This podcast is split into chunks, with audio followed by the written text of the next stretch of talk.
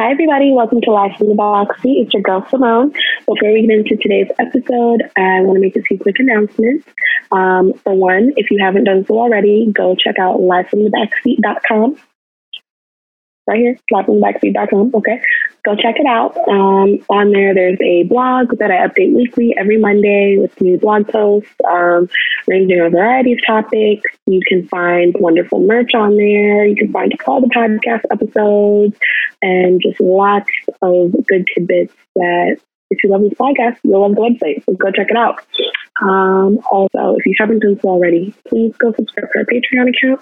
And as always, comment, rate, subscribe. And thank you for joining me into the backseat. Let's get into today's episode. Everybody, welcome to Live from the Backseat. Um, I'm so glad to have R today. She's awesome. Um, so R is like a super super mom to guys. Yes, guys. Um, Okay. so cute and a super auntie to Ryder, and just you're like a jack of all trades, which I love. So yeah, well, Um, I so Boz is now 19 months, about to be 20 months, which is really weird. Um, Yeah. almost two years in with this whole mommy thing. Um, Ryder is three and is a grown adult, which is really crazy. I love watching the two of them, and I'm so happy that during this whole pandemic, um, during COVID 19, that my sister and I, so my sister and I live together, and so Yeah. our kids have like had each other through this whole coronavirus, which is really that's important nice. um because yeah ryder is old enough to like she's in programs and like in Yeah. school and she's like where are my friends you know so No, my son is three, and he's the same way. He's literally like at the window, like, "Mommy, I want to play with kids outside." there's people He's like, "I would like to Um, see my friends." yeah when is boz school back? Boz, so the other day I went to the grocery store and Boz was with me, and it's the first time he's been to the grocery store since like March. Um, Yeah. And he had his little face covering on, it was so cute, and he just waved to everyone. Like literally every single person we walked by, he was just like, and I was like, oh, the kids are hurting. The kids are hurting. So Yeah. mom life has just been on steroids, just Yeah, because of everything. So um, we've had to be very creative, yeah. very very creative.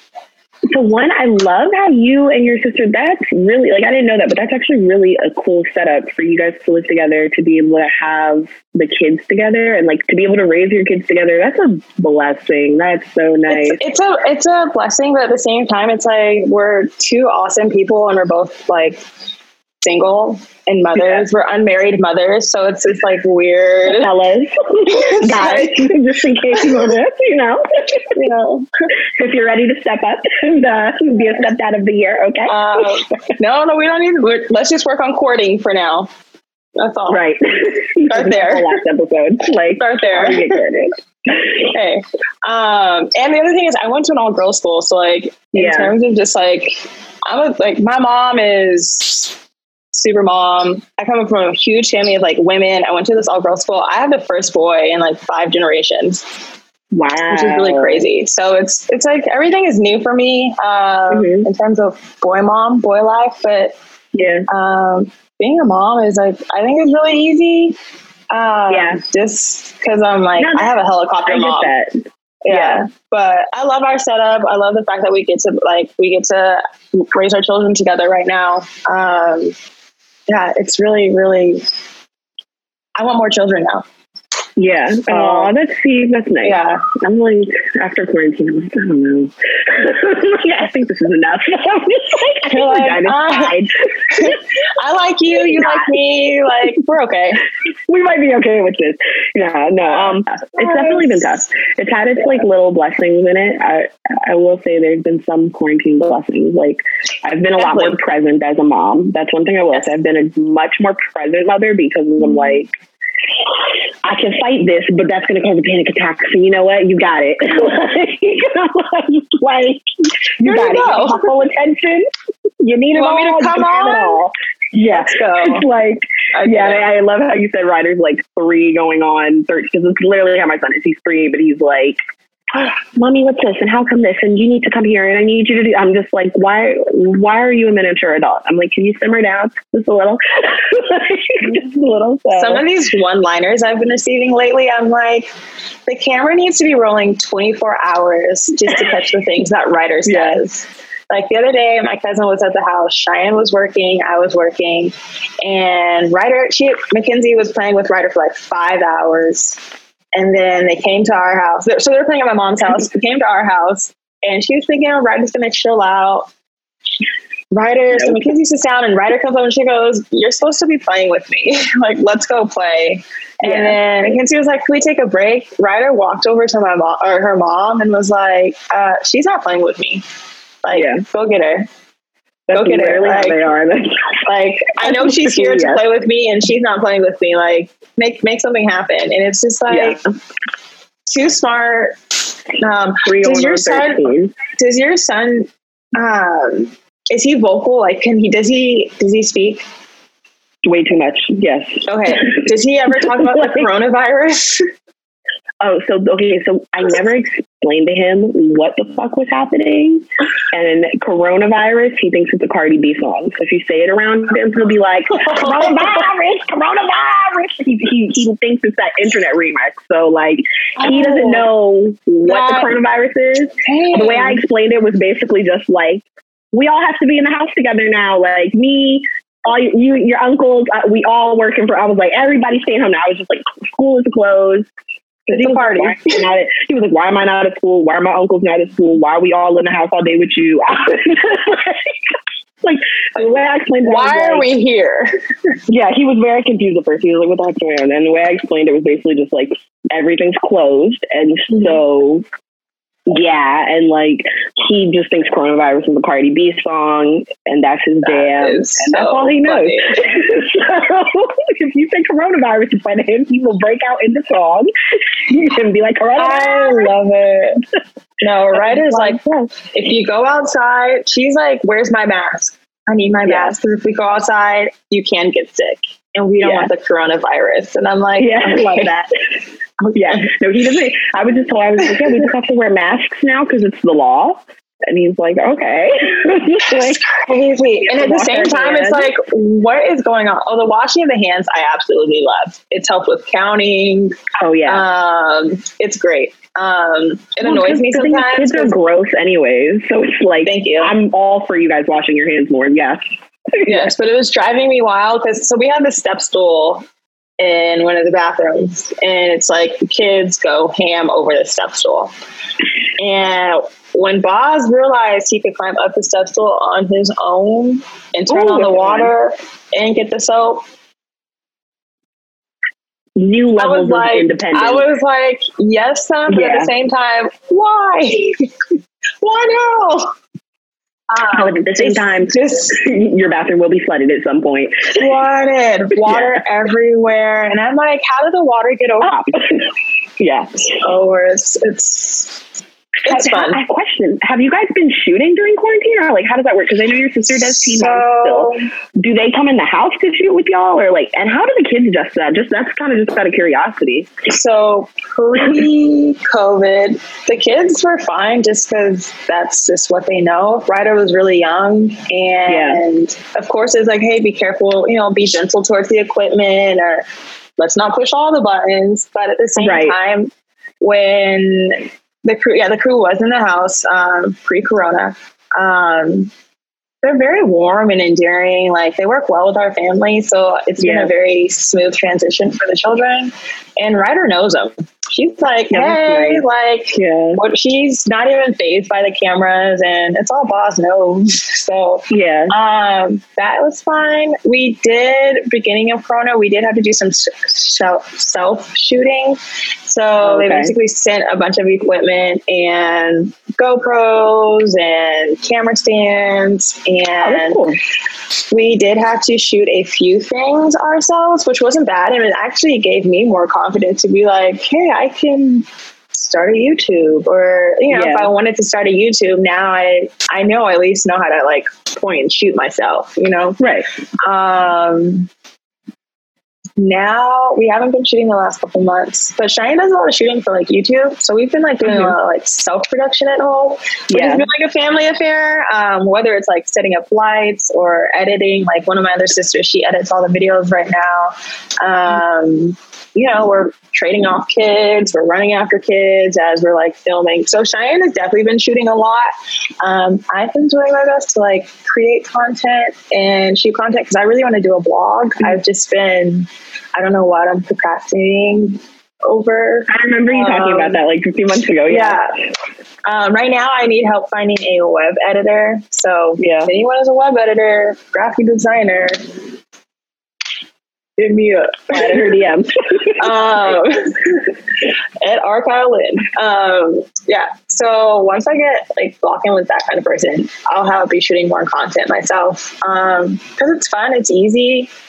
And yeah. yeah, but we will be self shooting in the future. Like, yeah. I think my sister's still trying to figure out everything in terms of shooting with um, MTV for Teen Mom OG, but um, maybe some self shooting or it's like weird situations where like they can't come yeah. in the house, you know? So yeah, that's, before, that's what like, I was wondering. I was like, what do they do when they like literally yeah. can't, it's a, cause they can't be in the house.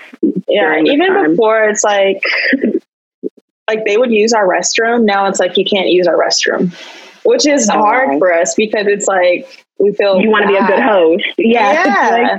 Yeah. I know you and you know our family yeah. and like you're you know like yeah, yeah, I get what you're saying, but it's like that's a safety hazard. But it's still like, hey, you know, so um there's like little things like that. So I don't know. Check back on that in a couple months and uh okay. have a better better answer for that. Still figuring it out. Yeah, that, that was just out of curiosity because I was like, I wonder like I wonder how that in this time period because everybody does i mean like every industry is having to completely change in like some form yes. how they do business how they operate because the show has to go on mm-hmm. you know it's like it's like we just, yeah. it's still gotta work you know yeah, I, like, I had to figure out how to zoom when corona hit i was like well mm-hmm. now's the time so some like so i have a lot of friends who are like in production or on different tv shows and some of the shows like i can't say what they are but they are they're they're filming you know yeah. so it's like they're having everyone like quarantine um, they're doing it so like everyone gets checked um, they get corona the covid-19 testing like yeah. weekly some of the people they get them tested like bi-weekly um, quarantining them in houses like they're they're yeah. having they're doing different things so people and shows are still in production right now that's good because also people do need shows now. Everybody's at home, so it's necessary. Mm-hmm. I wanted to um, touch on your kind of like I don't know if I call it like your life motto or whatever, but like um, release, replenish, respect. I yes. wanted to kind of touch on that okay. and just kind of like know like where does that come from? I like it, so I was like, where does it come from? And like, kind of just can you break it down for like what what it means? Yes. So, like five years ago, I had this like mental like breakdown, kind of. Um, Where did that epiphanies come from?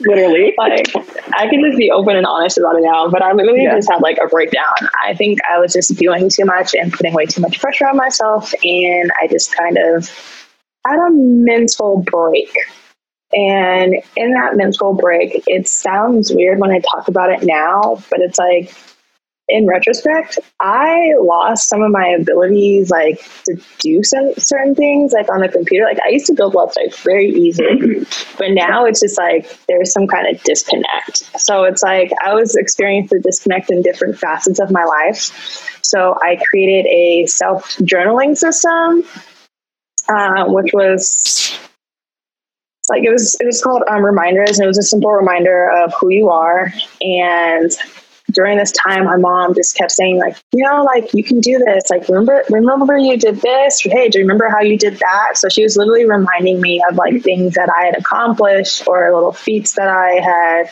you know just things that i had done in my life. Yeah. And so within that i started writing more. I was went back into therapy um, just so i could like get my brain right and like get back on track. So while i was doing that I really got into like finding ways so that I could sustain my sense of self just in life. So things that I do to like keep myself healthy, I release my emotions.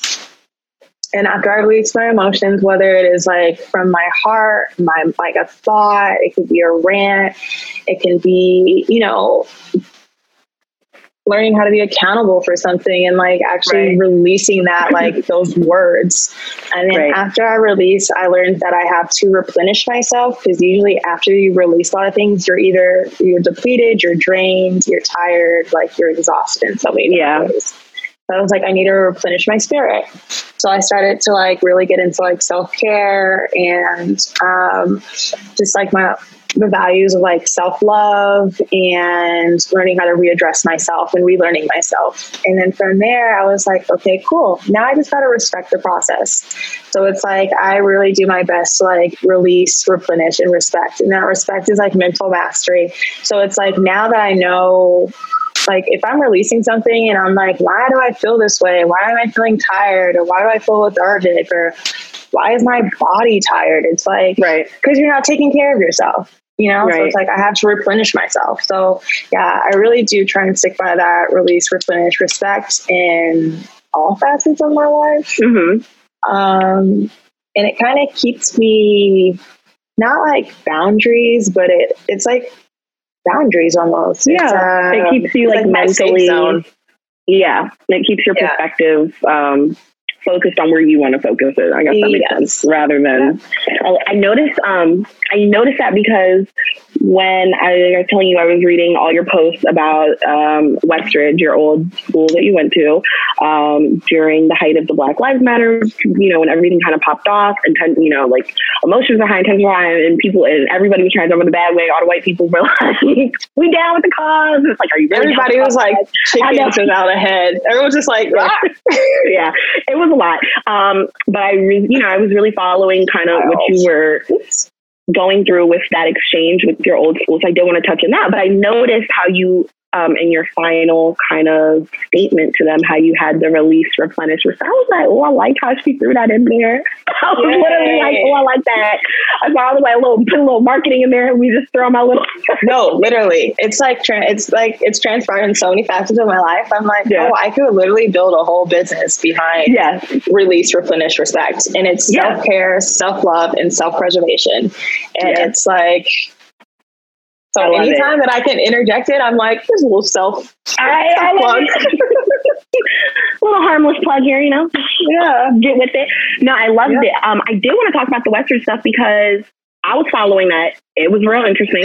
um, I'm it was super interesting. Also what because, is this? Also because, you know, just in, um, and also I think it's timely that we're kind of talking about this now because there's that whole free grace movement going on. Um, yes with the young black girl that is currently incarcerated in juvenile justice system because she violated probation by not turning in some homework. And as we all know, well, I'm not gonna say we all know, but we should all know that there's a school to prison pipeline that affects black kids, and um, there's adultification of black girls that is really a problem in schools, and um, you know, something as a mother that I'm sure you can resonate this with with is like you want to make sure you're making good choices for your child's education. Like we, it, it's, but as a black mom, it's also so important to like who's educating your kid really matters, right?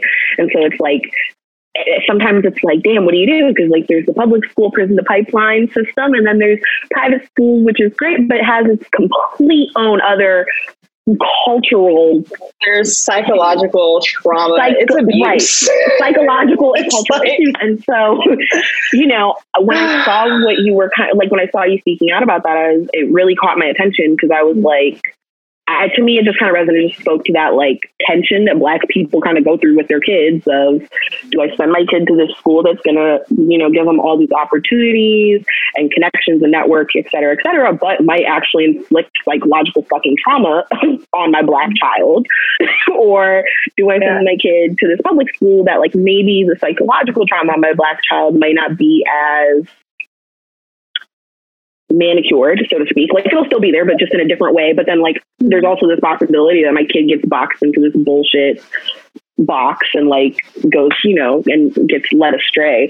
Um, so I did just kind of want to touch on that and really just know like what was your experience at Westridge and like what motivated you to speak out about it because and you did get a lot of like support back like it's not like you were alone like, no for the first time in my experience of being part of the Westridge community that was the first time i felt seen heard and i did not feel alone in what i had to say. And there's so many times where i know i was seen because you can't miss me in a in an all white environment. Right. Um, but i wasn't seen for like just for myself, you know? Um, so a little background when I was like in the third grade, I'm assuming, um, my mom says I got tested. And I tested very high, like 98 percentile. So they're like, oh, your kid is, you know, you know, they'll be like, oh, you can go to the gifted school, blah, blah, blah, blah. Right. So with that, um, my parents, even before that, my parents always had this idea of providing my sister and I, um, or them providing their children with better opportunities, like just very much, you know, each generation we have to do better. So it was a family decision to send me to Westridge. Um, I got in on my own merit. Um, were you the only one from your family to attend, or did your sisters attend there as well? My sister went to a different school. So Cheyenne's three years younger than me. If I and we have different learning styles, so we just um, that's another thing. You have to know who your kid is. You have to take time with your kid, learn your kid's learning style. Not every school is going to be fit for your kid, and your kid your kid is not going to be fit for every school. Um, and that's no. It doesn't say anything about you or the school. Um, so when my parents sent me there, you know, great education, oh, exposure to this, like top technology at the school. Um, like even now, like they have like an all green, like science building. Um, there's like a, a 3D printer at the school. Like there's full computer labs. There's a huge soccer field, like softball field. There's a dance studio. There's a gym there. There's a ceramic studio. You've got your music room. There's a wow. full theater. There's a black box theater. There's like it's it's literally wow. like sometimes when I describe Westridge, people are like, why? Or when I speak so passionately about it, they're like, why do you still care about this place? And I'm like, I don't think you understand like what I experienced as a child. Right. And that's because a lot of people haven't, you know. Um, like I was excited to go to school. You know, I I was happy to be there because it was yeah. safe. We had catered lunches. Um, yeah. We had uni- like we wore uniforms every day, so it wasn't like anyone was like, "Oh, what's wrong with your clothes?" Like, there's a lot of things that I hear people struggle with in school that I didn't have to struggle with, or that right. I don't know about. Like, I've never been in a fight. Um, mm-hmm. I've never had to fear for my life in like a physical sense. Whereas like my mom, you know, people were she was a cute girl. Guys liked her. You know, girls were jealous. Guys girls want to fight you. Yes. you know, my mom. Yeah. people want to fight you. So she was like, I don't want my children to go through that. You know. Yeah. So there's a reason why I was in an all girl school.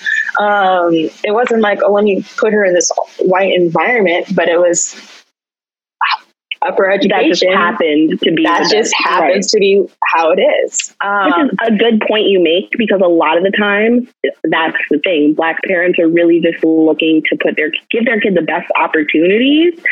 It's just that you know something I think about so often is like we don't have. Um, like there isn't like an HBCU style element private elementary schools for black kids. You know what I mean? Like there isn't like the best opportunities generally mean you're also kind of hoisting your kid into this really white space it's, and white environment. So it, it's it's just a very interesting um, we're still fighting for our freedom at basic levels. Yeah. So it's like for me to even be able to attend this private white institution, like the head of the school used to tell them all, like it's a privilege to be here. You know, like yeah. don't complain about the lack of diversity. Don't complain about X, Y, Z. Just remember it's a privilege to be here. Right. Which is, and yeah, right. It's like okay, like um, okay.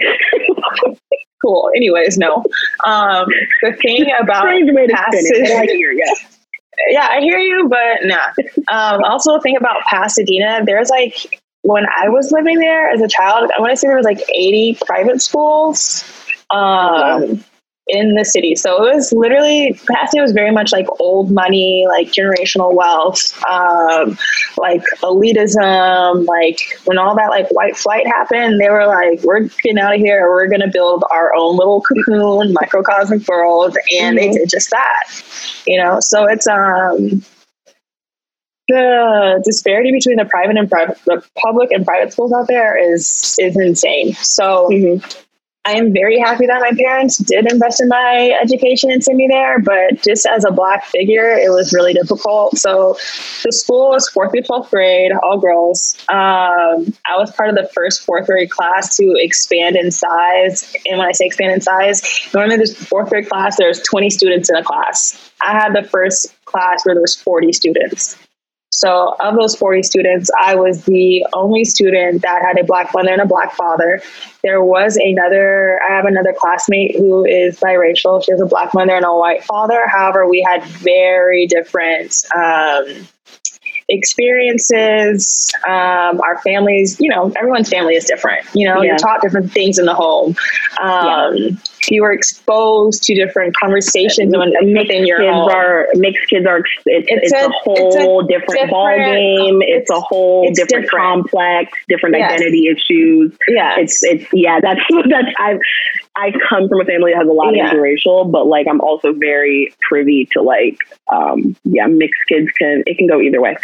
It can, it can go, either, and, and, and, they and they have a very unique experience with racial identity, generally mm-hmm. speaking because not to like overly get into it, but like the idea of otherness creates this otherness, but you're still going to ident- you're still going to be identified as black to the rest of the world. It just it creates a very interesting dichotomy and a very yeah. interesting perspective that is not.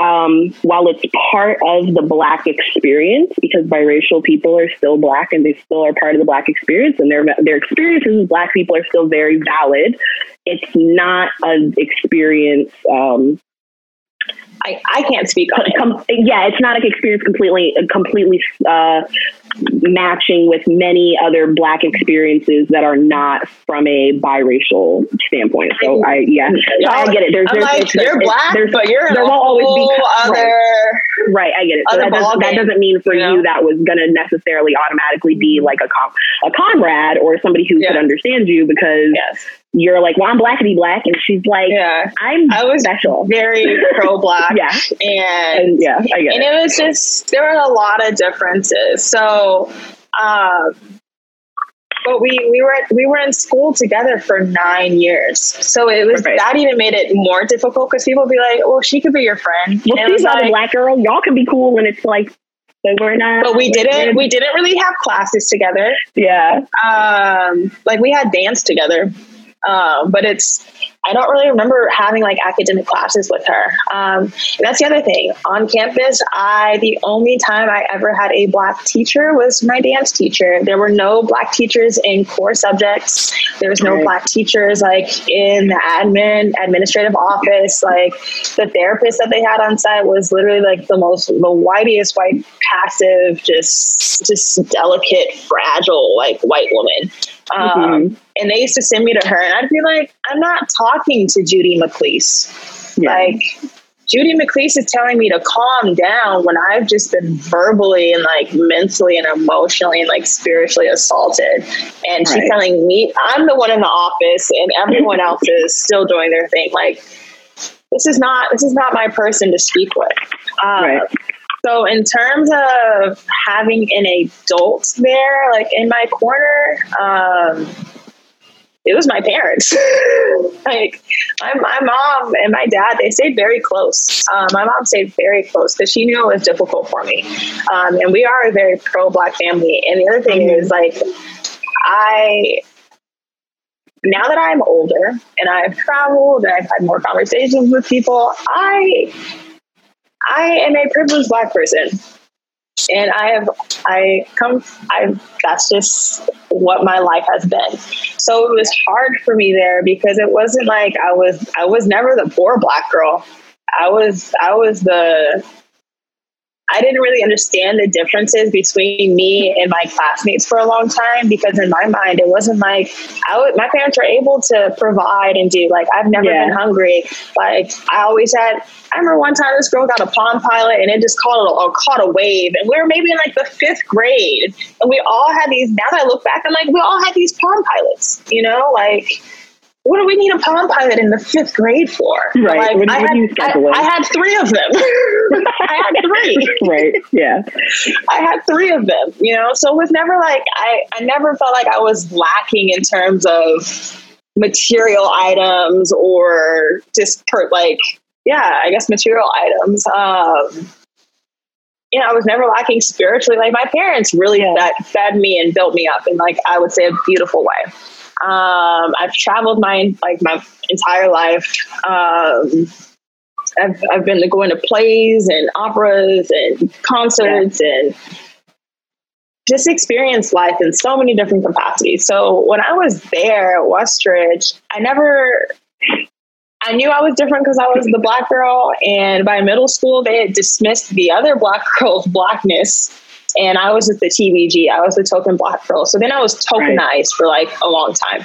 So it's like, and I was yeah, it was it was a like when I think back yeah. that, I'm like this shit is really wild. Um, yeah. it, it's very interesting that you say that because like I can kind of relate to that experience a little bit because I also come from like a very middle class family. Like I also was very privileged in very many ways as a child and as a black child, and I got to do a lot of things as a kid that a lot of other black kids, black people in general, don't get to do in their lifetimes. But it's and wait, and a lot of white people will never get to do and it. a lot and, and a lot of white people. Spanish, you're right. You're right. People oh, period. People period. Thank, thank yeah. you. That's a good point. People period. And I, but it's it's so interesting because um, even having that privilege as a black person or just as a person in general, like economics does not um, it does not fully insulate you from racism and from white supremacy. It does, and it's yes. it's it's very interesting to kind of come to terms with that. Like mm-hmm. understand. Like I remember in second grade being told by a white girl, um, "Well, it's okay that we play with you because your grandma's white." And I was like, mom African and shit. What the fuck is talking about? there are three other parts here. Like I was like, I remember being a second grade and being like, hold the fuck up. That doesn't sound right. I just knew. I was like, that sounds like. But no, it's no, it's so. I'm not sure how to put it, but I know that's an aggression. And I remember that being a very like that and one other experience in second grade being where a white girl told me and my friend that we were, and I still remember her name to this day, but I'm not going to but I remember she said, I've been dropping names lately because I'm not man, there anymore. and I don't man, have to shy away from my voice anymore that they try to kill. So, yeah. But I literally remember she was like, Oh, I can't play with you guys because my mom said black kids are dirty and they have life. And my best friend was like, "Girl, that's not true. Light skin even Y'all get, through our hair." She was, like, she was like, "She was like, light skin even get through our hair." What are you talking about?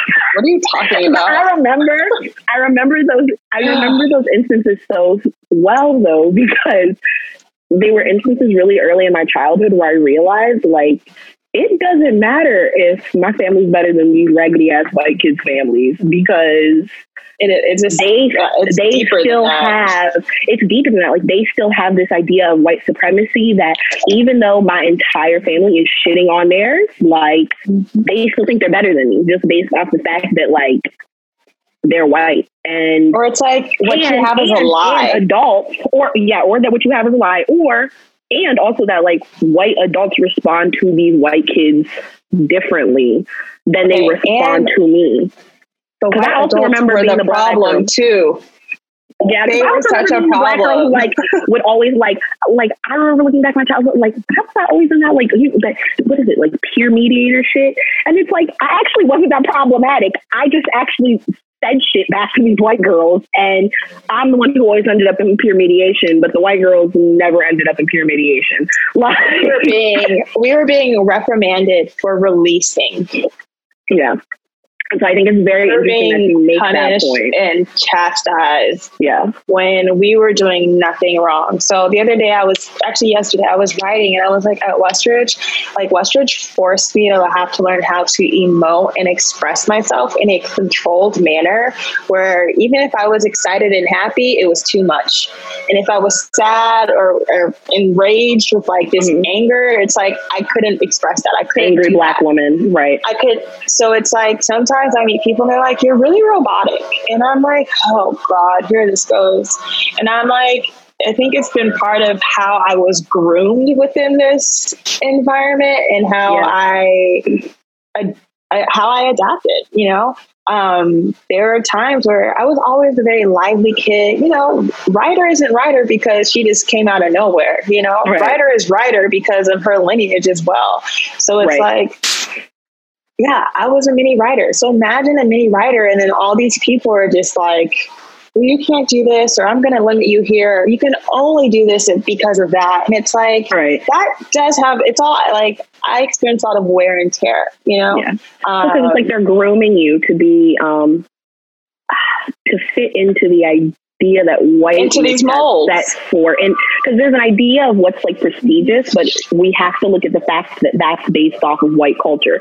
So Yes. it's it's it's for black children to an extent. It's like we have to be very careful. Like it's great to groom people to be uh, to be able to thrive in affluent settings, but also that culture we, we also need to respect the culture of who the per- like Yeah. who the person is and not have these biases because black kids do get that a lot even in um, Yes. prestigious affluent settings when their parents can afford to them to go to the private school or the special summer camp or the program or whatever they still do get the you know oh well you can't be too loud because then you're the loud black girl and you can't be too expressive because then you're the ghetto black girl even though your family home costs double what the fuck their parents family Or it was even like, you can't, Like- how, how dare you know what you want in your life? yeah you can't demand anything because now you're now you're a How- black now who- you're this Who yeah told you? Who told you you could ask for this?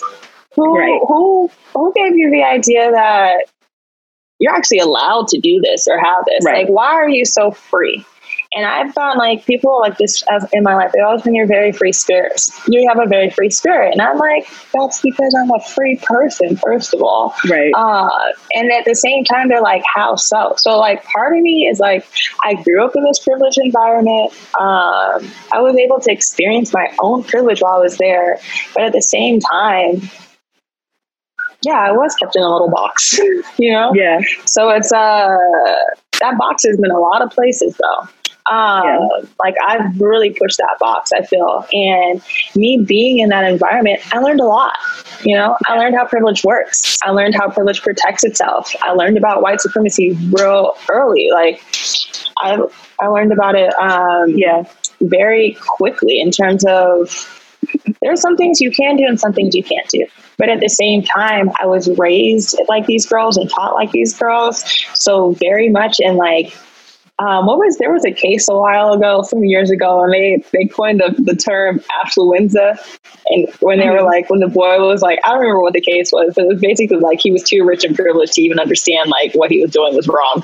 That Yeah. shit is real. it is oh yeah it is it is 'cause it's so when but, but it people doesn't, live in it doesn't bubbles, apply to us. Oh, Yeah. it's it's real. and that's Like, and that's a very important point to make. You're right because even black people who get to experience affluence and who get to experience, um, you know, luxury like.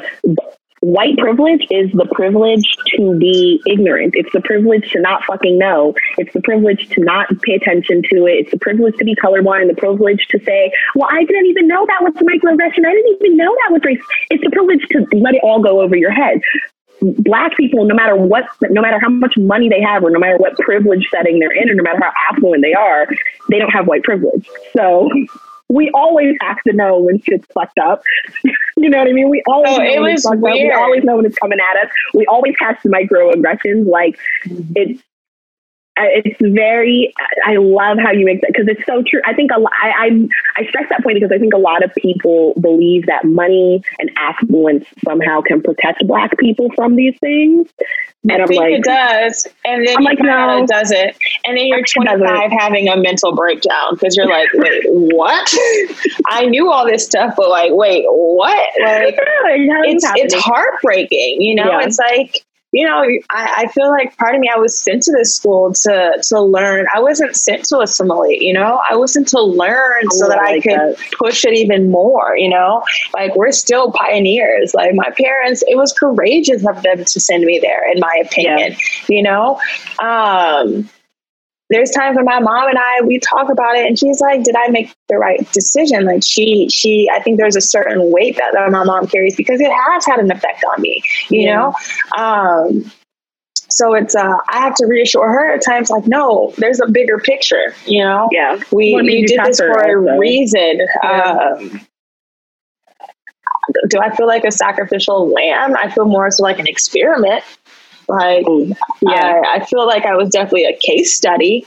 Um, and now that they've built this monster of a case study, and I'm like, I've been loaded with their resources and their tools and their knowledge, and I've seen the inner workings that goes on in some of these offices that most Black people have not been privy to. Now I'm like, sometimes I feel like I'm a spy, and when I, yeah. I say that, it's not like in a joking way, but it's like if the right no, person got to me, it's like, no, no, no, no, no, no, no, no, no. You know, from you know the shit the white people don't want us to know. You you you yes. you're like I know how the white people move. Like you got to you're a double agent. you're a double agent now. That's I like that. That's really what it is.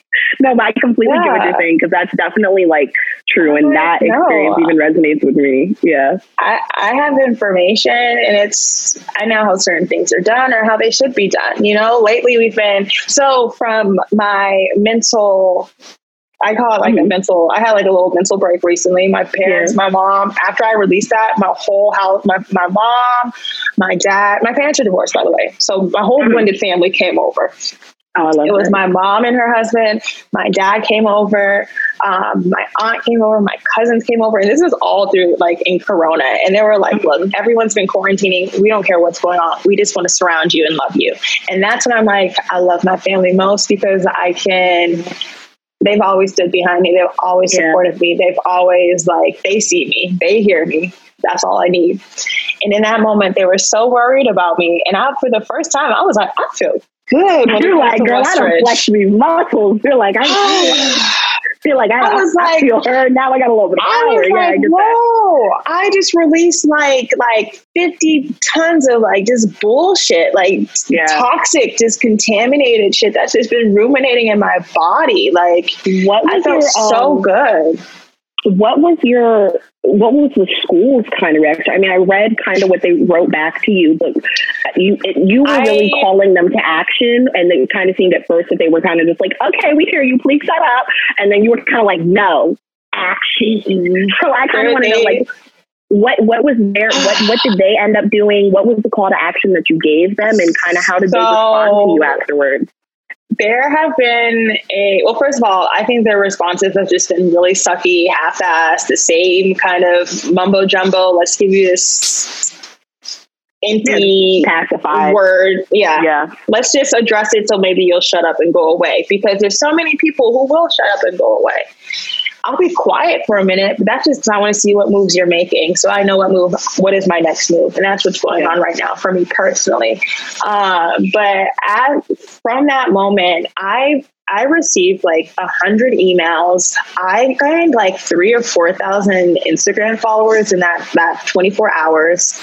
Um, just because people are like, yo, this is wild. We want to know. And this this is really true. So I had a lot of other like black, um, indigenous, I wish I could say indigenous, but there aren't many indigenous families at Westridge, but um, black and other people of color reached out to me and voicing the same sentiments. They were telling me their stories.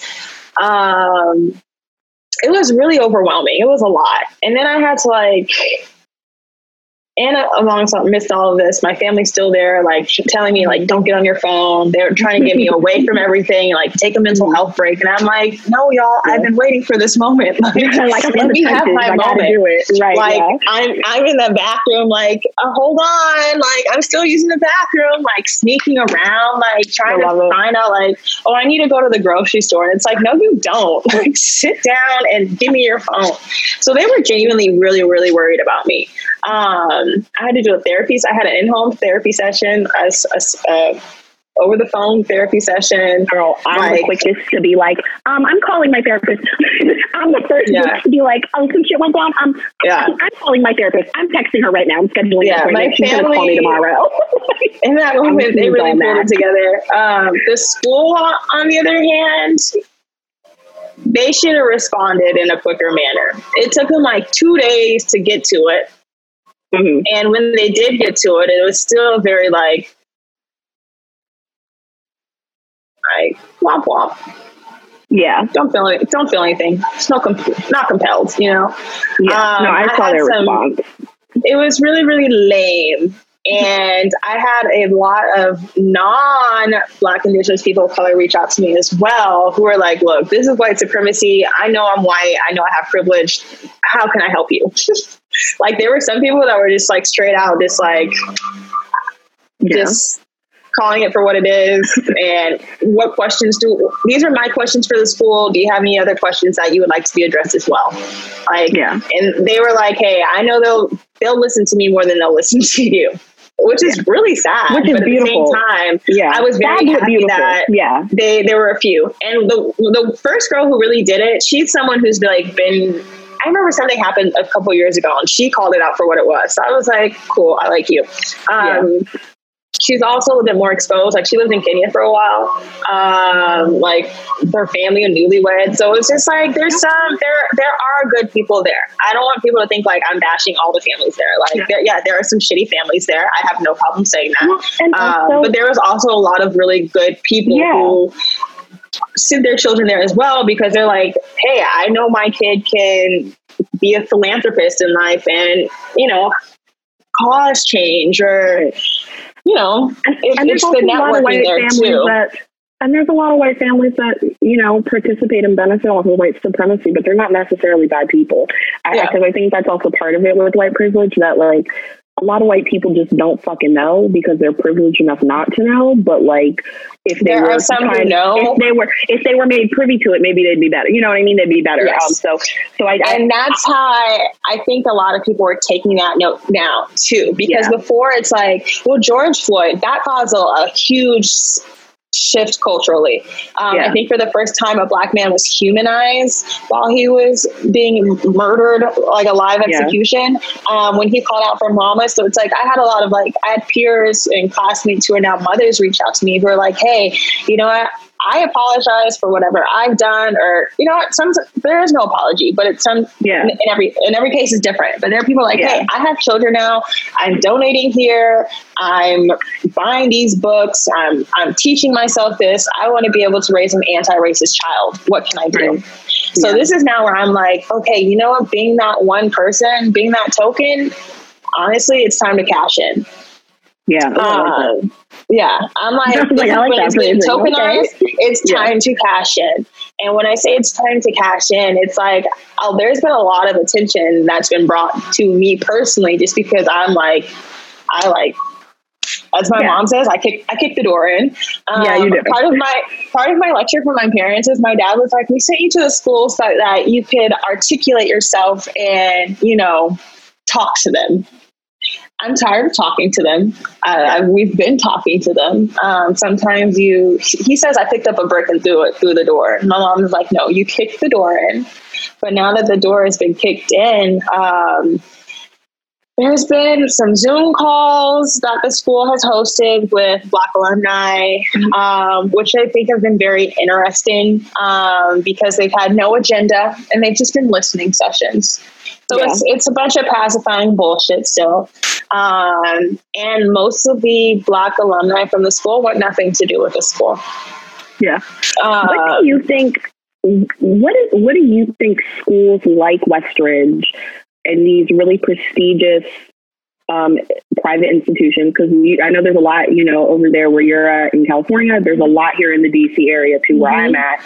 Um, and they all seem to have the same problem. They of, of they need of us to speak supremacy. up. They what, need us what, to speak up. They need us to be, what can well, what can they do is on an institutional level like that? Do you um, think that they can do that? They can change to like just be better. This is what like, this is where it gets nitty gritty. So we've been working on this. We've been having a, a I've been having so many off the table conversations.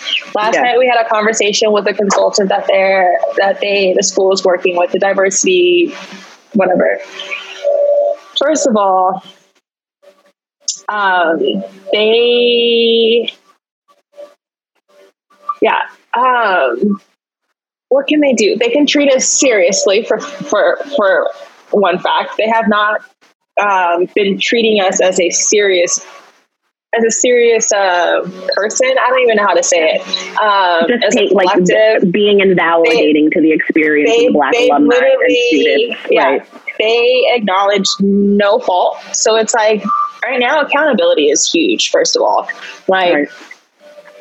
just you know I got asked certain questions in history classes, like when we were talking about slavery, like they, the teacher would ask me questions as if I was there.